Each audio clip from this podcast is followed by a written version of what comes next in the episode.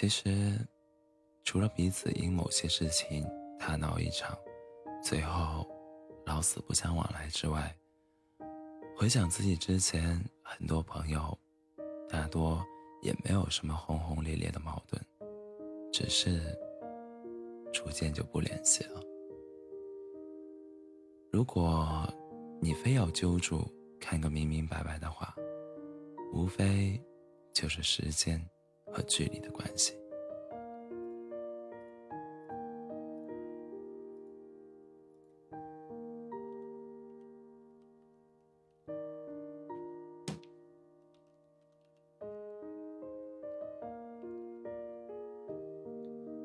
木心先生说：“童年的朋友犹如童年的衣裳，长大后不是不愿意穿，是无可奈何了。有时候，彼此疏远也是一件让人无可奈何的事。你别跟我说对不起，这个词太难受，才能衬托出你的高尚。”而显现了我的狭隘，我不喜欢，你可明白？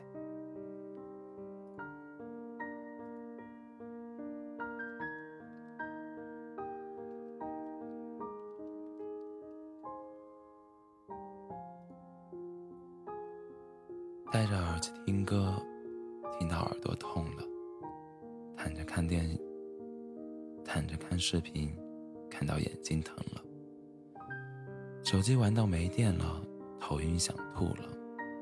我不是悲观主义者，只是有时候真的感觉自己孤独的像一条狗。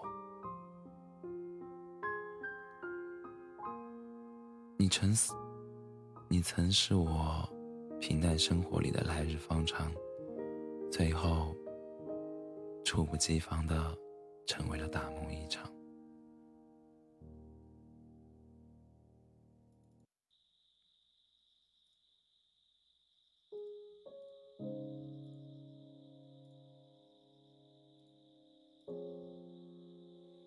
或许，他从来没有你想象中的那么爱你。习惯不是喜欢，依赖不是爱。早该多一点自知之明，少一点自作多情。分开也罢，各自安好。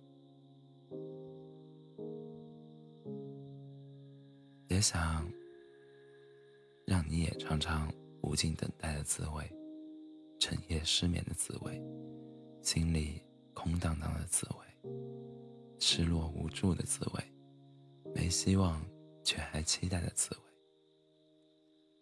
满腹思念说不出口的滋味。那你就会了解我的感受。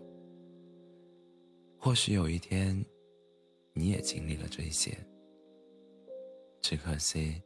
会让你这样的那个人，永远都不是我。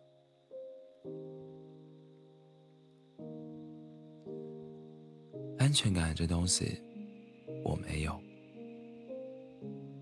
要是我感受不到你的爱，那我可能真的就会疑神疑鬼、心灰意冷。得到的太多，我会害怕失去；缺少的太多，我又会急于专注。身边即将流逝的爱，患得患失这种性格会爱死我，我知道，但是我还是希望你是真的爱我。